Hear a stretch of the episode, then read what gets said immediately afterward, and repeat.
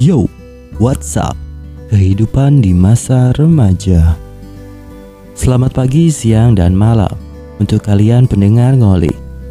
Sehat selalu buat kita semua yo. Amin. Setelah episode sebelumnya, gua ajak kalian mendengarkan kembali tentang asmara dan kelamnya dunia dalam kehidupan. Tapi kita bisa cerna dan dijadikan belajar dan terus belajar ke arah yang lebih baik lagi. So, listen up. Cerita dimulai.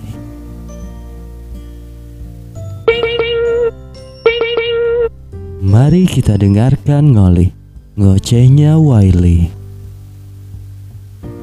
Chapter 3 Pengalaman adalah mentor Setelah melewati kejadian yang memang menjerumuskan gue dalam gelapnya dunia, itu akhirnya gue sadar dan mengenal apa itu banyak macam yang gak baiknya.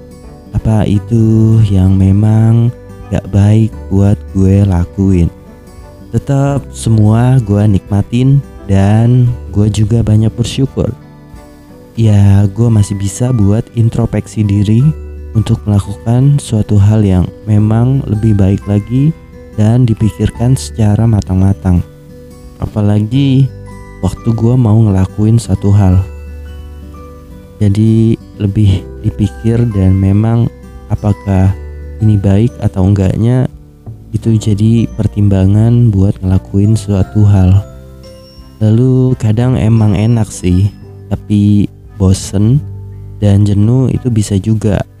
Karena ya begitulah lo lakukan rutinitas lo dengan dunia yang gelap ya itu-itu aja, ya gitu-gitu aja. Jadi memang nggak banyak yang bisa lo kreasikan atau buat lo itu jadi mikir dan berkembang ketika lo stuck ada di dalam dunia gelap itu. Jadi kalau gue sempat inget-inget gue jadi teringat yang namanya filosofi itu dari Tionghoa yang disebut dengan yin yang itu berupa sifat atau kekuatan yang saling berhubungan dan berlawanan memang ada di dunia ini. Dan mereka saling membangun satu sama lain. Jadi adanya warna hitam dan putih ya memang seperti itu adanya dalam dunia kehidupan. Tinggal gimana lo atur dan lo pilih mana yang baik buat lo, mana yang memang bisa dan nyaman buat lo jalanin dalam hidup lo. Buat asmara yang ternyata membutakan mata dan pikiran gue. Itu juga bisa menomorduakan teman gue lalu mengeluarkan dari tindakan yang emang bukan gue banget. Dan gak biasanya gue ngelakuin satu hal itu. Tapi karena asmara tadi semua berbeda. Dan gue bisa ngelakuin itu buat dapetin apa yang emang gue pengen banget pada saat itu.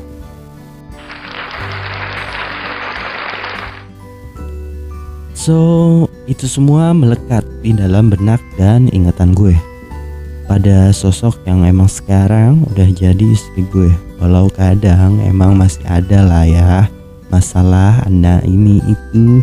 Ya sabar. Tapi tapi tetap ingat basically laki-laki. Tempatnya sabar dan bak sampah kesalahan. Kalau menurut gue karena kita yang harus bisa menyikapi dengan baik serta belajar terus sampai akhir hayat. Karena masih ada tanda tanya besar yang menanti di esok hari dan kemudian hari. Buat gue dan kalian nih, so tinggal pilih mau ke mana jalan dan mau ke mana arahnya. Mumpung masih remaja.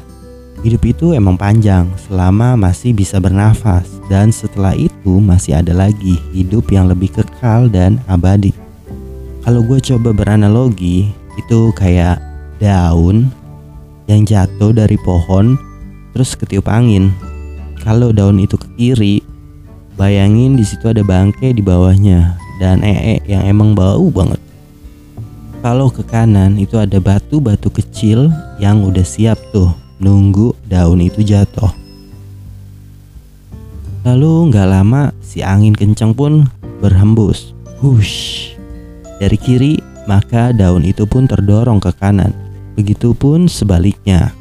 Mulailah memutuskan dari masa remaja untuk kalian menjadi angin yang bisa mengembuskan daun tersebut ke arah yang kalian tentukan sendiri. Just info, E atau bangke itu ditutup pun dia akan tercium baunya. Dan kalau batu, sakit emang, tapi bisa dilalui untuk menemukan jawaban dari pertanyaan besar yang menanti di kemudian hari. Akhirnya sampailah kita di penghujung cerita. Buat teman-teman yang mau cerita dan kasih ide atau saran, seperti biasa, bisa DM IG, Japri, atau komen saat gue posting dan publikasi podcast ini. Teruntuk selanjutnya itu gue kedatangan kawan lama yang sekarang dia udah punya YouTube channel. Ternyata dia ngangkat konten tentang cerita-cerita dalam kehidupan buat para pendaki gunung yang pastinya memiliki cerita atau kejadian-kejadian yang aneh dan mistis. Dan itu buat gue tertarik untuk cari tahu ada apa aja sih yang mereka temuin selama pendakian. Dan kejadian horor yang paling mistis dan menakutkan menurut mereka tuh kayak gimana sih? Oke, kita tunggu di episode selanjutnya. Cocok nih buat kalian pecinta cerita horor. Tetap di rumah aja sambil pantengin podcast ini. Dan kalau bermanfaat dan cukup menghibur, mari dipublikasikan bersama. Let's talk.